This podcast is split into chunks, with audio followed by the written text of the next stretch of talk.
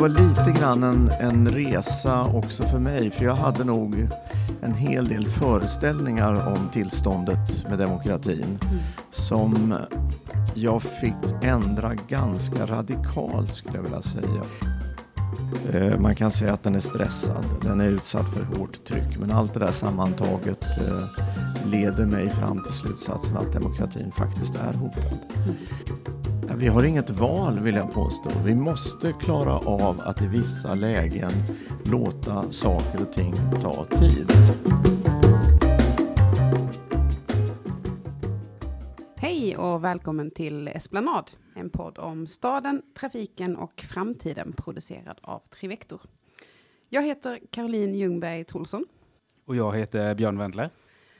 Eh, och idag befinner vi oss i Lund på Trivectors kontor tillsammans med vår gäst Jan Scherman. Välkommen hit. Tack så mycket. Han har en lång tv-karriär bakom sig där han började på 80-talet på SVT med bland annat Rapport och Aktuellt. Och han var sen med och byggde upp och eh, det nystartade TV4 under 90-talet där han startade Kalla fakta och sen eh, var TV4s VD under många år. Och senast så har han gjort tre mycket uppmärksammade program om demokratin på SVT som heter Länge leve demokratin. Välkommen hit. Ja, Jan, du har ju verkligen gjort många olika saker. Hur skulle du själv beskriva dig själv eller vad du har gjort, vad du är? Jag tycker att jag hittade en ganska finurlig titel för den där frågan får man ju rätt ofta. Så att, eh, jag har inte gjort visitkortet än men jag kallar mig för diversarbetare. Eh, Eh, och det täcker väl in vad jag gör nu. Annars så är det väl så att mitt liv, mitt yrkesverksamma liv som eh, började före SVT eh, för den delen och Sveriges Radio. Jag började en gång som sommararbetare på Östgötakorrespondenten i Linköping och såg till att bröllopsnotiserna var korrekt formulerade. Där lärde jag mig att bli noggrann kan jag säga. Så att, men det är en tråd som har att göra med att jag har varit journalist till och från största delen av min tid. Och största delen av min journalistiska tid också ägnat mig åt att eh, på olika sätt titta på samhället, politik, ekonomi och liknande saker. Och som väl i någon slags kärna har haft att göra med demokrati och maktutövning och sådana saker. Okej. Ja, vad, finns det någonting som, eller vad, så här, vad är, det, vad är det intressantaste som du har gjort om du tittar så här lite Oj. tillbaka? Nej, men det är klart det finns dramatiska saker som jag har varit med om. Jag var med och skulle göra ett reportage om hur det är att vara testpilot i ett stridsflygplan. Det var 1989 som jag äntligen fick komma in på Saabs eh, militära flygfält och då störtade JAS 39 Gripen mitt framför, mitt framför kameran. Jag tyckte också att, går jag långt tillbaka i tiden, 1976 så blev det ett väldigt uppmärksammat regeringsskifte i Sverige och efter 40 år av socialdemokratisk styre, några undantag där, men så blev det en borgerlig regering med Torbjörn Fälldin. Det var fantastiskt Mm. intressant att vara med om. Jag har eh, varit i eh, en del länder och sett också dramatiska saker. Tövädret i eh, gamla Sovjetunionen. Jag var där och gjorde mycket reportage. Jag har varit i Frankrike, i England, i USA och så vidare. Det blir så svårt det där när man får Ja. när man ska peka ut ett. Men det där var ju några Man har gjort så exempel. mycket så Ja. klart Ja, det var några. Och sen är det så, allting, jag kan säga allting har sin speciella eh, kraft ändå. Jag var en gång och gjorde ett stort reportage om arbetsmiljön på lastbilsfabriken Scania i Södertälje. Och det är en sån där upplevelse som nog aldrig kommer att lämna mig. När man har varit där nästan en hel vecka och sett hur jobbet går till. Så ja, det, det gjorde stora intryck på mig som stannade kvar. Kan du säga någonting om vad du har på gång framöver? Ja, eh, jag håller på med ett som jag tycker väldigt spännande projekt tillsammans med Glada Hudik-teatern, om ni känner till den. De Mm. som jag har gjort en massa föreställningar med eh, människor som eh, har särskilda talanger, som är andra talanger än vi normalstörda, som jag brukar säga, har. Eh, Så vi ska, det är en, en tjej där som har hört av sig till eh, Glada Hudik-teatern och hade en dröm i livet att få bli fotomodell. Så nu ska hon få sy sin kollektion och det här ska bli en dokumentär som handlar om resan till catwalken på Fashion Week i New York där Glada Hudik-teaterns ensemble ska visa upp en ny kollektion kläder. Så det ska jag hålla på med. Någon fortsättning på demokratiserien hoppas jag Mm. också. Spännande. Ja, för i våras så kunde vi ju se dig i SVTs dokumentärserie Länge lever demokratin, eh, där du undersökte hur, hur demokratin egentligen mår. Mm. Reste runt i Sverige och träffade politiker, tjänstemän, rådgivare och olika representanter för näringslivet. Och du gjorde även ett nedslag i, i Donald Trumps USA. Eh, vad fick dig att intressera dig för de här demokratifrågorna?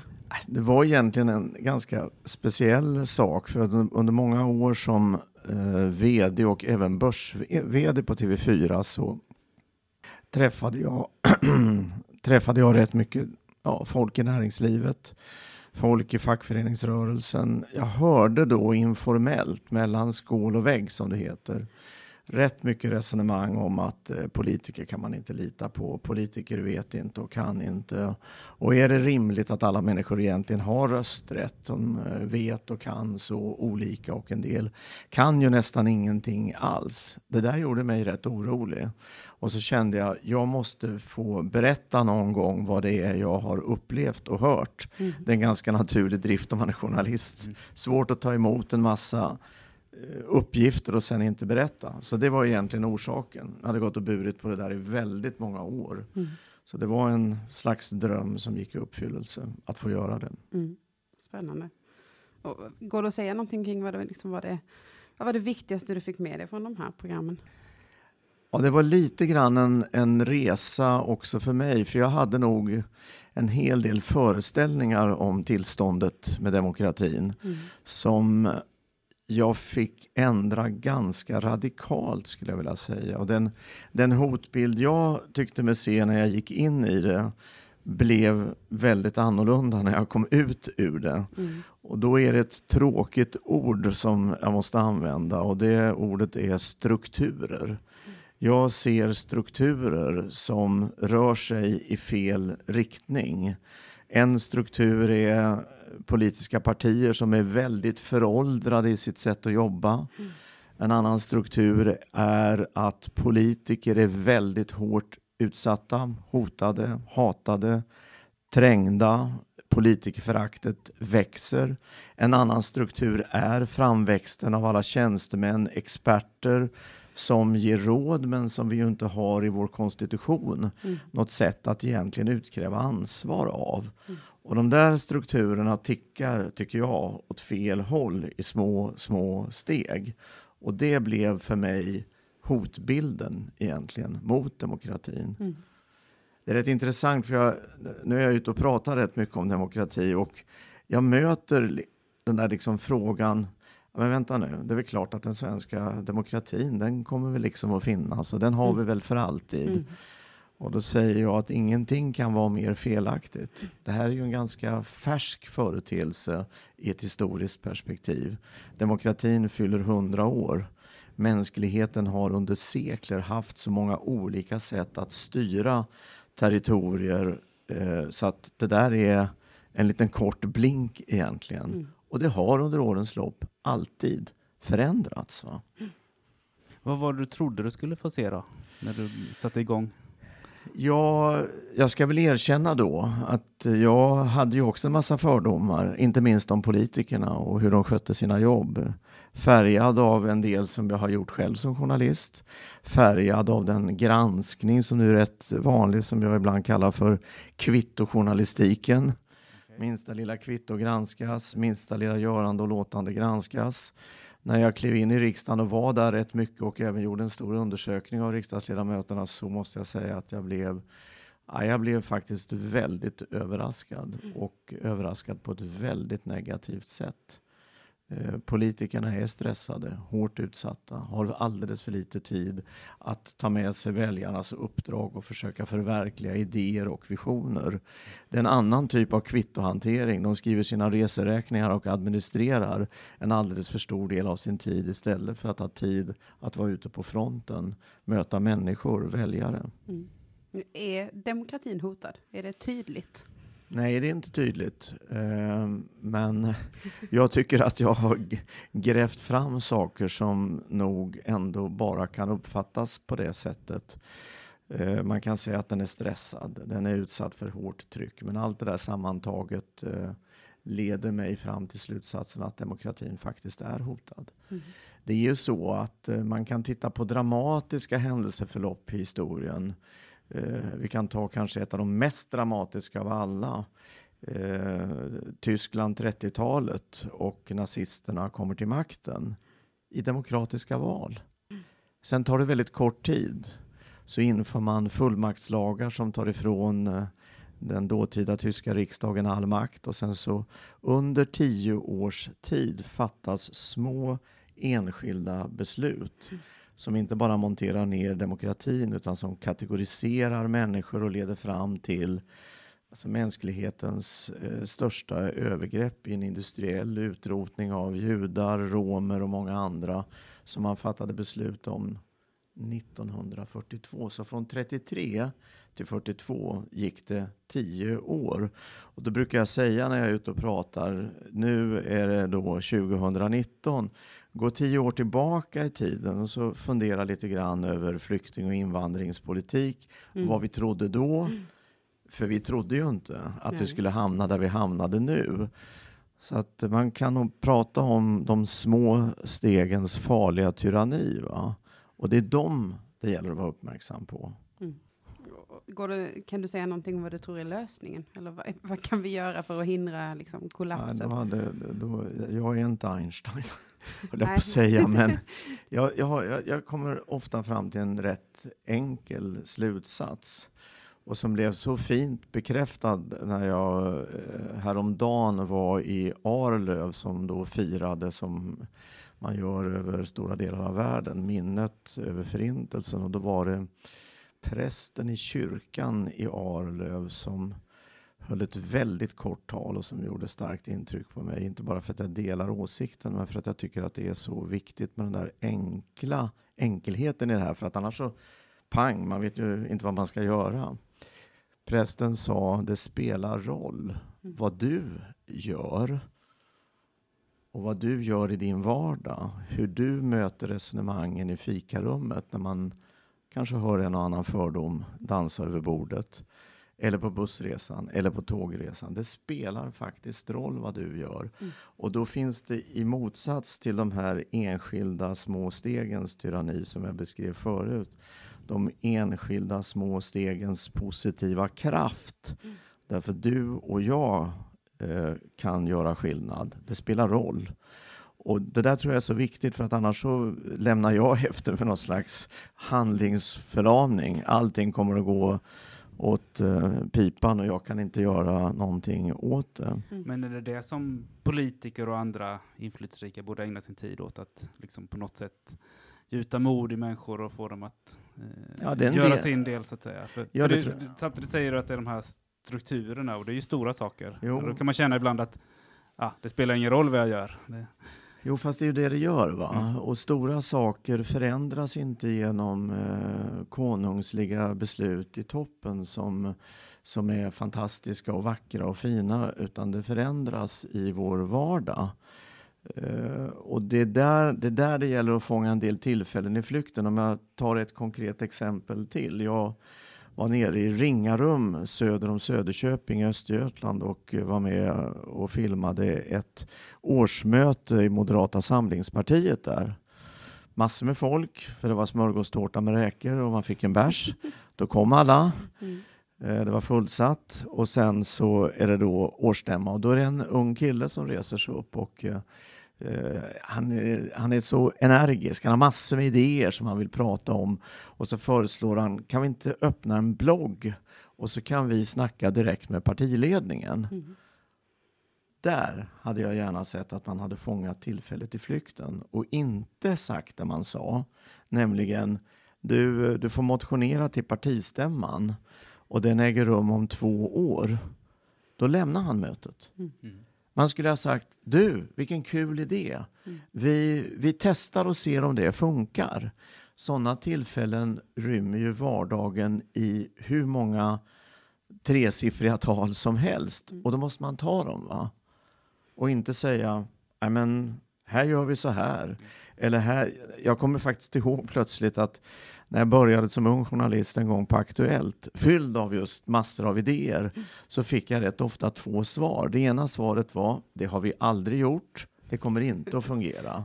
Det andra svaret var, är det där testade vi för ett tag sedan, det gick åt helskotta. Det är så man inte kan göra. Va? Och då kan ju var och en gå till vardagen, till ledningsmötet eller projektmötet och den där situationen, någon kommer inspringande och har en idé. Hur många kan räcka upp handen och säga, jag kommer ihåg det där för alla reste sig upp och applåderade och sa jättebra. Mm. Det är ju inte så vi gör, va? utan vi säger, har du tänkt på problem med det? Och var är budgeten? Och det är inte din fråga, för det där ska ju ekonomiavdelningen sköta och tusen andra skäl för att säga nej. va? Säg ja mer. mer. Säg ja. ja. Nej, men jag, jag kommer ofta fram till det. Säg ja, testa, pröva. Mm. Och kör man i diket, då blir det ju extremt viktigt att vi är där och hjälper till och säger kom upp igen. Mm. Eh, det var värt ett försök. Mm. Vi hittar på någonting annat. Mm. Men vi är, ju, vi är ju fruktansvärt negativa och problemfixerade. Va? Jag har hört dig säga i någon annan podd, eh, ganska säker på att det var du som sa det, att eh, det, även om det går fel så är konsekvenserna inte ofta inte så särskilt stora. Så Vad är det värsta som kan hända? Oftast ja. inte särskilt mycket. Nej, men eh, det, jag, jag är ju mentor åt ett antal unga kvinnliga chefer och eh, det händer titt som tätt att jag får den där frågan. Personen har just en idé och vill eh, göra någon förändring och vågar inte. Jag törs inte och då brukar jag fråga och vad är det värsta som kan hända?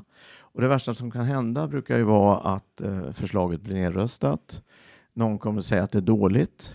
Chefen kanske blir lite sur och då brukar jag svara du, ta den risken. Mm. Pröva. Det tar vi med oss. Den här podden handlar ju om, vi brukar säga att den handlar om staden, trafiken och framtiden. Mm. Eh, vad har du själv för relation till staden och trafiken? Jag är ju en väldigt dubbel natur som eh, jag, menar, jag föddes i Filipstad, passerade Örebro, eh, har bott eh, på somrarna på landet, älskar mitt sommarhus i mellan Kisa och Linköping. Jag är både en stads och eh, eh landet person, eh, om man nu ska definiera oss i olika kategorier. Va? Jag är lite svårt ibland för det där med asfaltblommorna och stadsråttorna och allt vad det nu kallas för. Jag tycker att båda kategorierna av platser som du beskriver har så mycket i sig som är fantastiskt. Mm. Någon favoritstad? Ja, alltså jag tycker ju, jag vet att det här är farligt när man är, när man är nu är vi ju inte på Sveriges framsida som Göteborg, va? men jag tycker ju Stockholm är en fantastisk storstad. Mm.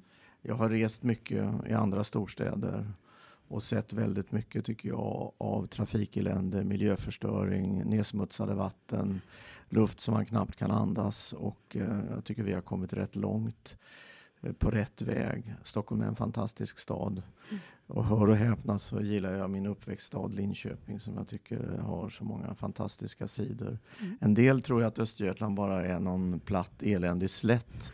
Det är helt fel. Mm, Uppväxt där är väl ska man gilla, tycker jag. Ja, jag absolut. Ja, Jan, eh, en fråga som ganska ofta berörs i de här diskussionerna kopplat till svensk demokrati och samhällsutveckling i stort är ju växande klyftor mellan stad och land. Mm. Och vi märker också av det mer och mer i de diskussioner som, som berörs i den här podden och sådär. Eh, och det lyfts också då ofta, oftare kopplat till ja, men samhällsplaneringens roll och transportsystemets mm. utveckling. Och en hel del av de investeringar och satsningar som görs, där finns fortfarande fokus på de stora städerna, medan mm. befolkningsunderlag eh, på landsbygden och skillnaden liksom mellan stad och land eh, faktiskt ökar. Och jag tänkte fråga dig, hur, spelar det någon roll hur vi planerar och utvecklar eh, transportsystemet och samhällsplaneringen i det perspektivet? Absolut. Det här är ju en av eh, demokratins stora utmaningar och det här är en, tycker jag, grundpelare i samhället, att hela landet ska kunna leva. Jag ska kunna bo i Kiruna, Kalix, Eslöv och förverkliga mina drömmar. Eh, jobba där, eh, växa upp där, bilda familj om jag vill göra det. Mina barn ska kunna få en chans där och en framtid där. Och Sverige är ju man använder en del eh, nötta uttryck, men det är ju tyvärr sant. Sverige slits ju rätt mycket isär. Mm. Det här är, det här är, alltså nu, jag har ju rest otroligt mycket eh, genom detta land, från Kiruna i norr och längst ner i söder. Sett och hört människor prata.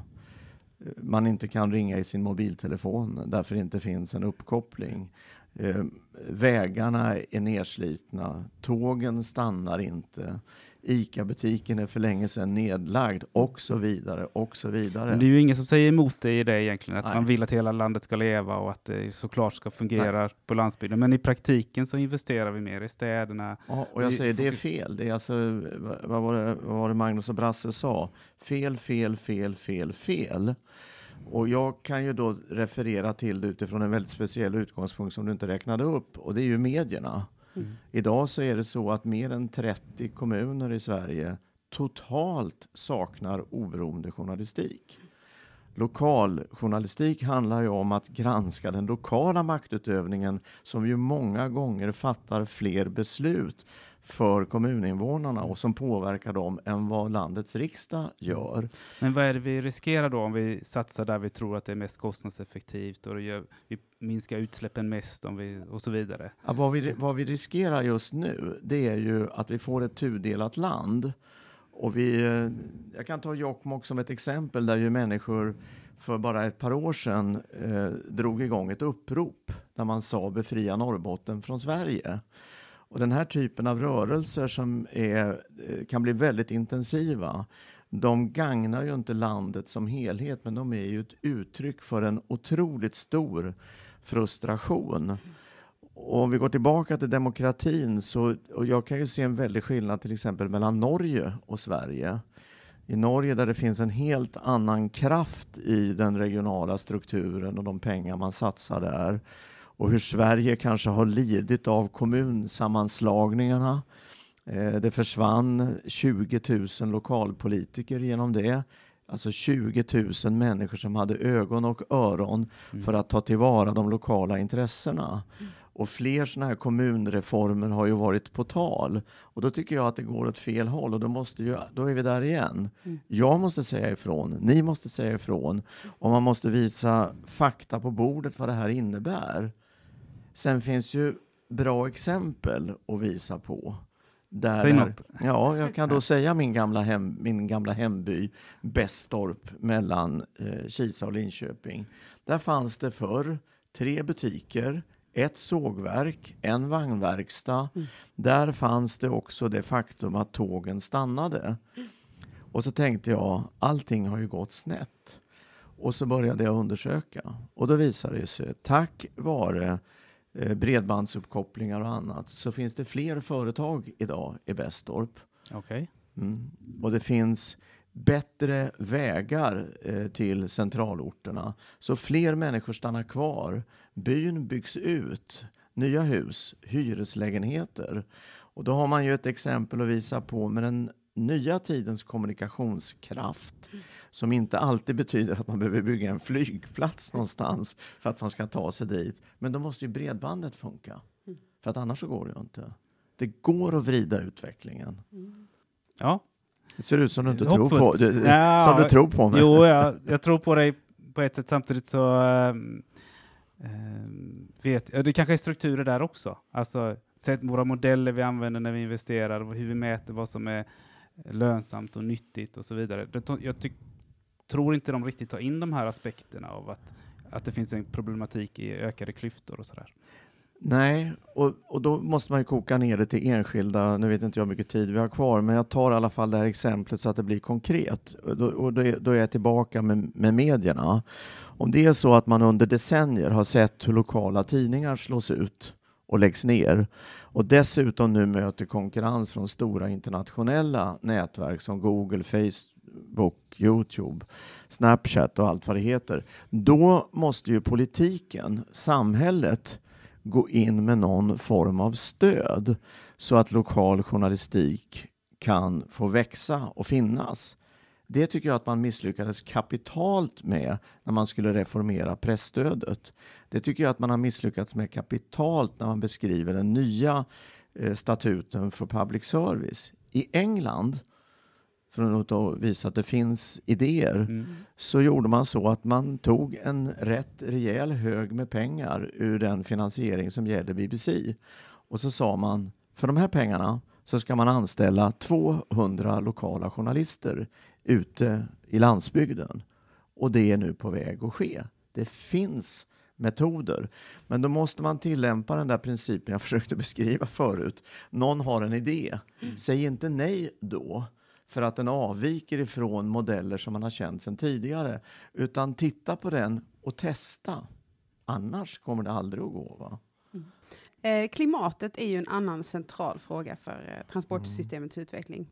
Eh, och det behövs ju omfattande åtgärder och en stor omställning för att klara de höga klimatmål som har satts upp på olika nivåer i Sverige.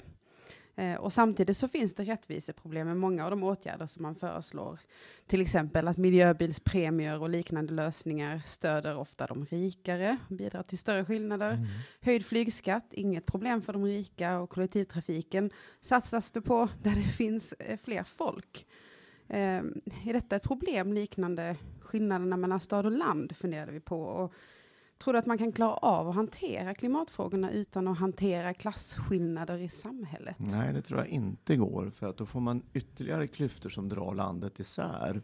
Och när man drar landet isär på olika håll, bredder och så vidare, då minskar också den individuella viljan att vara med och förverkliga de beslut och idéer som samhället och politiker fattar. Så den där aspekten måste tas in. Mm. Och då säger jag igen en dum sak som säkert många kan slå ner. Men om man nu tänker sig elbilspremier så kan man ju differentiera dem mm. beroende på faktiskt hur mycket jag kör och var jag bor och hur långt jag har till jobbet. Så har det ju varit med skatten, avdrag för resor till arbetet. Är de korta så får man inte dra av, är de längre så får man dra av. Mm. Det gör besluten lite mer komplicerade. Men vi lever ju i en väldigt liksom tekniskt avancerad värld så det kan ju inte vara så förbaskat svårt. Gör man inte det, då tror inte jag det här lyckas. Och på den andra kanten så måste man, tycker jag, satsa hårdare på Eh, jag har ju då som jag sa rest mycket i landet. Jag har försökt åka tåg så långt det har varit möjligt. Eh, och då finns det ju exempel när man åker inrikesflyg att eh, jag då betalar lite mer för att flygbolaget ska faktiskt kunna göra fler bättre bränsletankningar. Där skulle ju då samhället kunna gå in och styra positivt. Va? Så det är både, tycker jag, de positiva stimulanserna som man så ofta glömmer bort och så satsar man mycket mer på de hårdare reglerna där man beskattar det som är dåligt och jag blir alltid lite fundersam kring hur är jag säker på att transfereringen då äger rum? Mm. Att den där vinsten som uppstår genom mer allmänna medel slussas vidare till rätt ställe. Va? Kanske kräver en ny form av transparens i systemet också? Va? Ja, och vi har ju så mycket fantastiska redskap för att mäta och strukturera och få eh, bättre analyser eh, än vad vi någonsin har haft tidigare. Så jag har ju fortfarande väldigt svårt att tro att det inte är möjligt. Nej, det kräver lite mer tankarbete. Det blir lite krångligare. Men eh, planeten skulle nog säkert må väldigt bra av det. Vi tänkte gå vidare Jan, till en liten annan fråga, men som också relaterar till poddens teman. Och den, en sak som du tar upp i din programserie här och som vi nämnde i början, och att vi har fått mer av realtidspolitik eh, i Sverige. Vad menar du egentligen med det? Ja, det enkla att allting snurrar mycket fortare och det fattas mycket mer beslut på allt kortare tid. Och eh, var och en kan gå till sig själv igen för det är rätt så bra. Du har fått en mail, den ligger i mailinkorgen och efter fem minuter så får du en ny mail med en arg ton som går ut på jag skickade en mail till dig alldeles nyss, varför har du inte svarat? Mm. Eh, och det där är tidens tecken och problemet med det tycker jag är att tid för reflektion, eftertanke, är på väg att suddas ut. Och det tror jag leder till Alltså en stor risk för eh, beslut som eh, inte tar in alla aspekter på en fråga eller ett problem som man har avsett att lösa. Mm. Någon måste snart säga, du får strax avbryta mig, men någon måste snart säga vänta lite. Det är fascinerande tycker jag att regeringsbildningen nu, som tog viss tid, är så hårt kritiserad för att det tog tid. Det var ett komplicerat parlamentariskt läge. Mm. Och då måste jag säga, rätt eller fel, men det var bra att man tog tid på sig mm. och försökte hitta en lösning istället för att ta första bästa. En del saker tar tid. Kopplat till, till samhällsplaneringen och till transportsystemets utveckling så om man ska göra stora investeringar i infrastruktur till exempel så kräver det ju en långsiktighet och ja, liksom, eh, åtagande som inte kan ändras varje dag för att det kommer ett mejl eller om du ska förenkla diskussionen lite. Nej, men, ja, och, men i den situationen då med mycket realtidspolitik och så vidare, klarar vi av att ta de här långsiktiga besluten? Eller? Vi har inget val vill jag påstå. Vi måste klara av att i vissa lägen låta saker och ting ta tid. Och det finns en konflikt mellan det jag sa tidigare, att man ska bejaka och säga ja, eh, men kanske för att testa och pröva. Eh, jag minns själv när etanolen var det bästa drivmedlet eh, för miljön. Och bilarna slukade den här alkoholen i en enormt hög takt. Mm. Och det skulle byggas, eller det skulle tillverkas eller odlas bränsle Uh, och det talades om skogar som skulle fällas. Det var ju ja. inte så där jättebegåvat Nej, det... beslut. Men det kom i all hast under hög press. Va? Då hade man ju önskat, och man får ju lära sig av misstagen. Gör man inga försök så gör man inga misstag och så lär man sig inte. Den lärdomen indikerar ju att en del frågor är rätt komplicerade. Mm. Jag ska dra en rolig historia i det här sammanhanget. Eh, den är säkert inte sann, men Eh, Kinas utrikesminister fick någon gång på 70-talet frågan av en, av en amerikansk reporter vilken betydelse franska revolutionen från 1789 hade haft när det gällde det politiska systemet i Kina. Och då svarade Zhou Enlai det är något för tidigt att uttala sig om den saken. Jag menar inte att man ska vänta så mm. länge, men viss eftertänksamhet i kombination med snabbhet är mm ultimat. Men tror du att det kommer någon... Eller liksom, eh, ser du att utvecklingen är bara att det går snabbare och snabbare och att det blir svårare och svårare att ha den här långsiktigheten? Eller? Trycket på snabbheten är enormt genom att vi har kommunikationsmöjligheter som är enorma, som vi aldrig hade förut. När jag åkte ut och gjorde en direktsändning eh, låt säga på 80-talet, då var det en manöver som tog enormt mycket tid mm. och kostade hur mycket resurser som helst. Idag kan jag ställa mig i någon del av världen med min mobiltelefon, använda bamboser och så kör jag rakt ut i etern. Och det är fantastiska möjligheter, mm. men de måste hanteras med eftertanke. Tänk alla direktsändningar kring olika väldigt dramatiska situationer där vi som publik får sitta och vara källkritiker därför att man basunerar ut saker som inte är bekräftade. För man vill inte att någon annan ska hinna före. Det om något är exempel på att eftertanke och reflektion är rätt viktigt. Mm. Spännande. Det hörde jag också dig säga i, i just länge leve demokratin, att mm. alla, var och en behöver numera vara så otroligt källkritisk och, mm. och smart. Det börjar faktiskt bli dags att runda av det här avsnittet okay. av Esplanad. Uh, vi, det känns som att vi, vi, vi skulle kunna stå här och prata hela, hela eftermiddagen.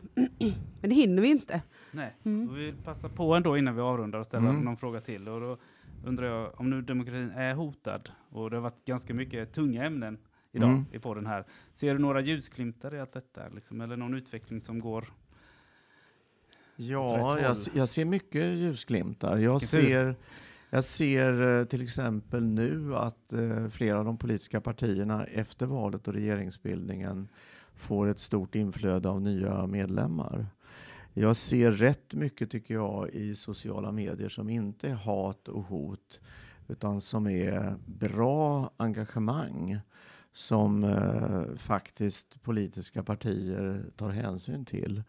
Nu har jag varit ute i de här regionerna, i Arlöv och i Malmö och pratat och, eh, och pratat tungt om demokratin och sett väldigt mycket unga människor i publiken. och då blir jag väldigt uppåt. Så att eh, det finns absolut eh, fina glimtar och massa positiva saker att, eh, som man ser händer. Men man måste vara noga igen, säga, med den där analysen av hotbilderna så att man förstår att eh, vi lever i en tid som skulle kunna kallas för stundens allvar. Och den måste vi ta till oss. Mm. Men det finns hopp, det känns ju skönt. Mm. Mm. Vi undrar också, har du något särskilt eh, att skicka med lyssnarna i den här podden? De som i sin eh, profession är med och planerar och utvecklar olika delar av transportsystemet. Eh, vad borde de tänka mer på? Det blir ju så förnumstigt, förnumstigt att jag som novis i spisen eh, i de där frågorna ska komma med några, med några, goda, med några goda råd. Va? Men, det är bra att få sådana utifrån också. Ja, men okej. Okay. Alltså jag, jag tror att, och ni är kanske redan där så jag slår in en öppen dörr, men för mig är den här kombinationen av klassiska eh, kommunikationsmedel och transportsätt ihop med den nya tidens kommunikativa möjligheter. Mm. Någonting som jag tycker att vi lite för sällan sammanför mm. och ser eh, vid sidan av den där vägen som behöver bli bättre mm. eller bränslet som behöver bli mer miljövänligt så finns ju allt det här man kan göra med starka bredbandsuppkopplingar med både ljud och bild. För de där tror jag kan befrukta varandra och eh, jag tror att det finns mer kreativ kraft att utvinna av båda sakerna tillsammans. Det tar vi med oss. Stort tack för att du ville mm. gäspa, gästa Esplanad, Jan. Tack så mycket. Tack så jättemycket. Vill du veta mer om podden eller om Trivector? Besök då trivector.se. Och har du tips eller tankar om podcasten? Hör av dig till esplanad.trivector.se.